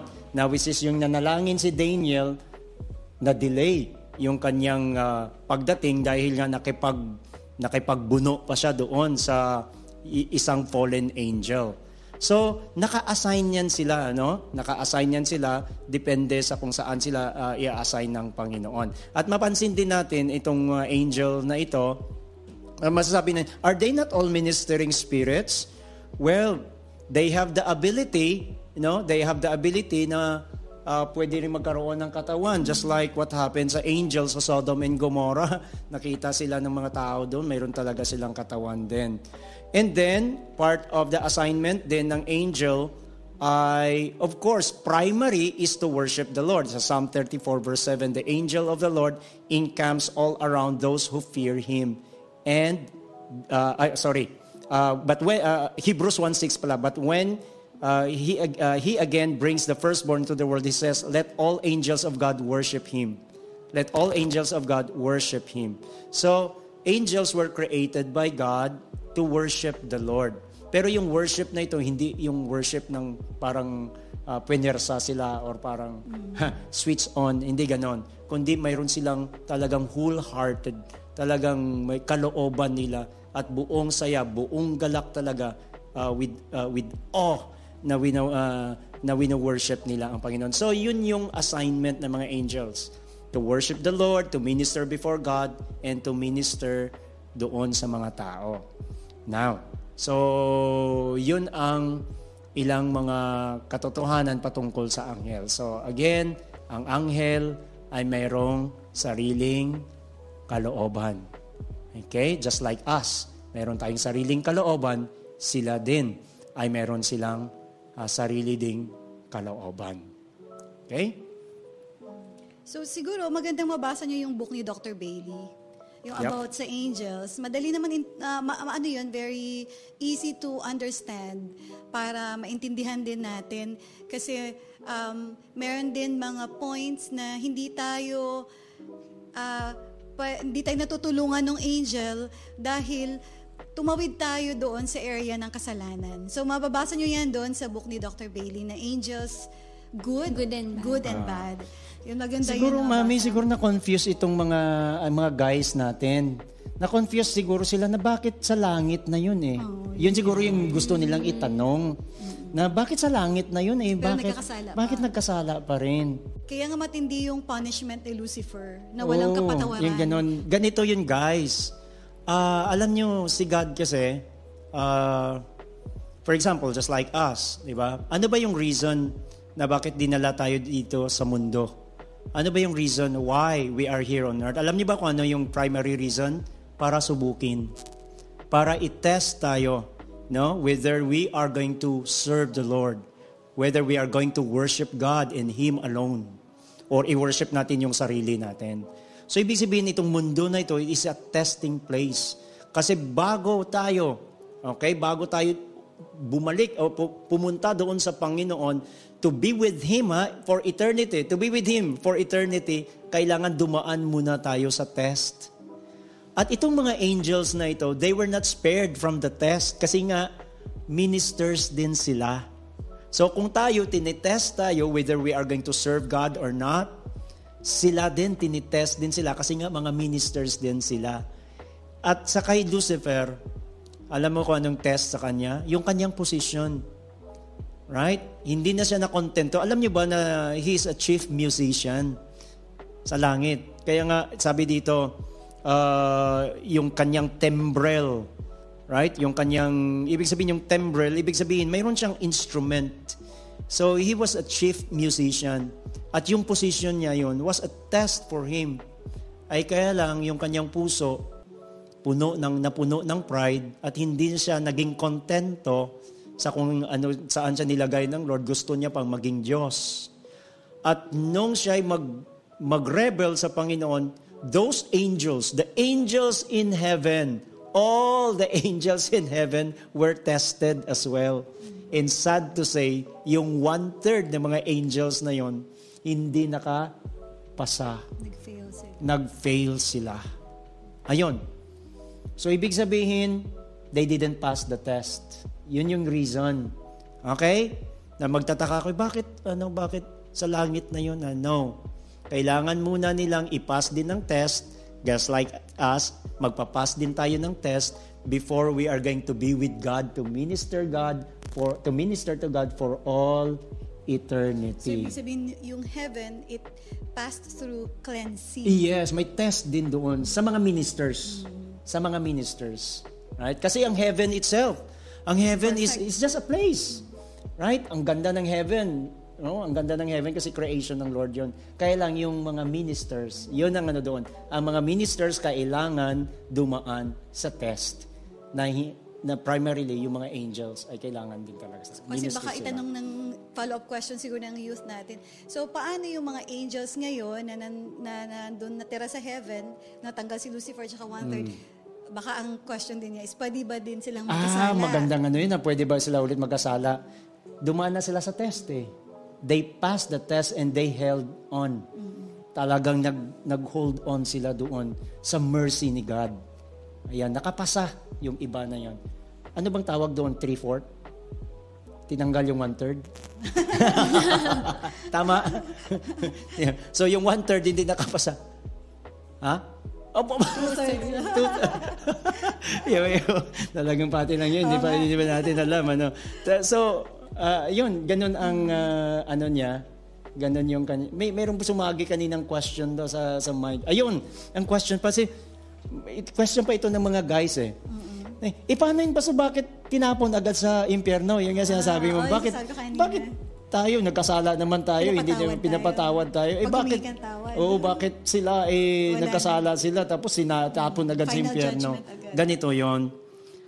Ang term doon ay nagkasala sila sa kalagitnaan ng kaluwalhatian. Imagine mo yon Ano bang excuse ang pwedeng gawin doon na imagine mo yun, na nasa harapan sila ng Diyos. And imagine na si Lucifer mismo ministering before the throne of God tapos in yet pinili niya pa rin talaga na magrebelde at maging Diyos at kalabanin ang Diyos. So ano pang excuse doon? Wala. He sinned in the light. So yun yung isang reason. Wala na siyang irarason doon. Eh whereas tayo, bakit tayo nagkakasala? Tingnan mo naman yung kalagayan ng mundo. Right? Nasa, nasa laman tayo, daming struggles dito sa mundong ito. And then aside from that, ang pangalawang rason, nung dumating si Jesus dito sa lupa para tubusin, ang mga makasalanan na mga tao ang kanyang tinubos. Kaya siya nagkatawang tao. Kasi ang tao, ang purpose niya, natubusin, hindi mga angels. Or else, nagkatawang angel. Para yung angel ang tutubusin. Hindi, nagkatawang tao. So therefore, ang redemption, ang salvation ay para sa mga tao. Hindi para sa mga angels na yon. Because they sinned in the light. Ayon. Okay? So, sa mga gusto maging angel dyan, Sabi ko nga eh. Submit na po kayo Sabi ng ko, inyong form. Grabe naman question ng mga guys na ito, pati mga angel ay nananahimik doon, pinapakialaman. Ay, hindi, Pero pero- lahat naman, Oo, those maganda. are all valid uh, Magandang questions, mga legit questions. na Oo, questions oo. yun. Katanungan mo rin yan no, nung bata ka pa, di ba? Ah, So yun. So kung marami pa kayong tanong guys about dyan, magandang ano, maging masigasig kayo sa pagsunod sa Panginoon para pag nakita nyo si Lord, tanong kayo ng tanong doon. kung ano, tas heaven na lang. Oo, interview nyo lahat ng angels. So, ano, kamusta naman nung panahon ni Lucifer? So, marami kasi mga bagay na hindi naman nasulat sa Bible. Yes. So, pag nandun na tayo sa heaven, malalaman natin. Kaya ayun, mag-ayos kayo ng buhay nyo. mag-ayos tayo at um, para doon tayo malapit kay God, marami tayong matatanong. Marami pa tayong hindi alam about sa heaven. So, we will know. Huwag muna ngayon, ha? Saka na. Ayun. Uh, Debs, meron ka bang ma-i-input or dadagdag? Wala naman na siguro, Ate Jane. Siguro, yun lang, ano, yung sinabi lang kanina na angels have their own will. Parang tayo, parang tao, na they have their own will. So, yun na. Yun na yung sagot sa tanong niya. Ganun na pala kaiksi yun. Yun na, yun na yun. Ganun na dapat yun. yung sinagot. In short. Yun naman talaga. Yeah, ayan. So, uh, thank you very much po sa ating panelists. So, wow, another wonderful episode sa ating quarantine na tanong. So, guys, thank you very much for watching, for staying in tune with us. And Ate Jane, thank you very much. Pero ano, Pastor. Dick, um, ate siya, meron po ba kayong gusto munang sabihin sa mga youth natin before po tayo mag-end? Anything po? A reminder? Gusto ko lang sabihin that I highly appreciate yung mga yes. youth for coming out. Hindi man kayo uh, personally na yung, I don't mean na personally na pupunta dito to ask questions, pero uh, how you respond doon sa um, open door na pwede kayong magtanong ng mga question. Pag may opportunity na ganon, just ask, keep asking question and and uh, hindi ko alam kung hanggang ilang episode kanina narinig ko second to the last episode ito. Meron pa po bang last episode and after that wala na po ba? Ah, depende po kung marami mga po. magtatanong po. Baka su- sumunod po nito marami magtanong uli ng angel. So, Kay- kailangan Ate Jane at uh, Ate Debs, kailangan mag-trending. Oo. mag-hashtag po. So, mag-hashtag. kung sakali man na dumating sa point na yung quarantine na tanong ay ah, hanggang doon lang, meron naman tayong mga ate at kuya. I believe na may naka-assign sa atin, na ate at kuya natin. And don't, don't hesitate to ask questions from them. Lalo na, pag hindi nyo talaga alam yung sagot, hinanap nyo sa Bible, hindi nyo naman talaga malaman ang sagot. Ah, huwag kang mag-create-create lang ng sarili mong sagot. Kasi kunyari, sa larangan ng angel, maraming nagkakamali doon na sabihin na natin na ah, kilala sila ngayon na ministers. Pero yun palang um, foundation ng kanilang ministry ay nanggaling sa isang fallen angel. So kagaya ng mga ganyan. So kaya mahalaga na we come out in the open and uh, we ask sincere questions kung talagang ito ay kahit para sa ibang tao napakasimple pero para kasi talaga sa'yo importante to eh. Nagbabother talaga sa mind mo at kailangan mo talaga ng kapayapaan at kailangan mo talaga ng kasagutan doon sa, sa tanong na yun. Then legit yung question na yan at itanong mo yan. Oo. Akin naman ang masasabi ko ay ah, napakaganda ng ganong katangian yung magtanong ka. No? Kasi yun ang gusto ng Lord. Sabi nga ng Lord, come, let us ah, reason Reason together. together. Kasi walang question na hindi masasagot ng salita ng Panginoon. At yun ang gusto ng Lord para mas lalo natin siyang makilala. Dahil alam nyo ba mga guys na marami ang napapahamak kasi nga may mga ramis na mga katanungan at maling source ang kanilang hiningian. No? Mali, ah, mali pala yung kanilang pinagtanungan.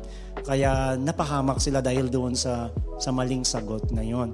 So, ah, habang andito yung ah, ating mga pastors, ah, ang ating mga kuya, mga ate, ay itanong natin kasi talagang kami masayang masaya talaga kami na tanungin nyo kami. Isipin nyo, ilan nyo na yung lima lang yung tanong nyo, ang dami naming sinagot. No, kasi kagalakan namin yung ganyan. Ano? Kung gusto nyo, magdaldal pa kami dito, magdagdagi pa. Kaya lang, aabutin tayo ng gabi. eh. Kaya iisip na sila, ako si pastor na yan, nakahaba na naman ito. Sige, pero na, masayang masaya kami. Ano? Kaming mga inyong mga ate, mga kuya, ay masayang masaya kami. So just uh, go, go lang, ano, mga guys. God bless. Thank you po ulit, Pastor Lick and Ate siya. Sa susunod po ulit kasi baka may mga doctrine pa po kami mga itatanong sa susunod. So, invite po ulit. so, yun guys, um, kung di nyo nalalaman, si Ate Jane ay na-save dahil nasagot yung mga tanong ko. Dahil matanong si Ate Jane yon, dami mga tanong na walang sense yung iba. Pero dahil sa kakatanong ko, doon ko nakilala si Lord. So, kaya tanong lang kayo ng tanong. Kung meron kayong mga questions, don't forget to check out our, webs our website. May website na tayo. Wow! May kina- tinalo natin yung church. Yung church walang website, tayo meron. So, dun sa Facebook page natin, may link doon ng Google Form kung saan kayo pwede maglagay pa ng questions. Kung ikaw ay hindi taga Hills of Zion, there's no problem with that. You can ask questions and we will see what we can do. Anything that um, you want to ask, basta related naman sa Bible or anything na may mga queries ka, tanong lang kayo, take advantage of this guys. Um, nag enjoy rin kami sa pag uh, entertain na inyong mga questions. So keep it coming if you want the, if you want quarantine natanong pa ba yan to extend, then keep asking questions. Also, ano, keep on sharing yung mga previous episodes natin. So, Yes. let's saturate yung social media with the word of the Lord. So, That's Pag, right. pag ginawa nilang trending ito, yun, tutuloy-tuloy yan. Ako, eto na ata, dito na ata ma, ano yung pangarap ko sumikat. So yun, um, another day um, for us to um, share yung mga nalalaman namin um, at nalalaman ng ating mga panelists. Um, so I hope that you were encouraged, that you were informed about these things. Kaya naman, para sa mga tanong na napapanahon, nandito si Ate Jane. and Ate Debs na nagsasabing, Quarantine Quarantine tanong pa ba yan? Bye, guys!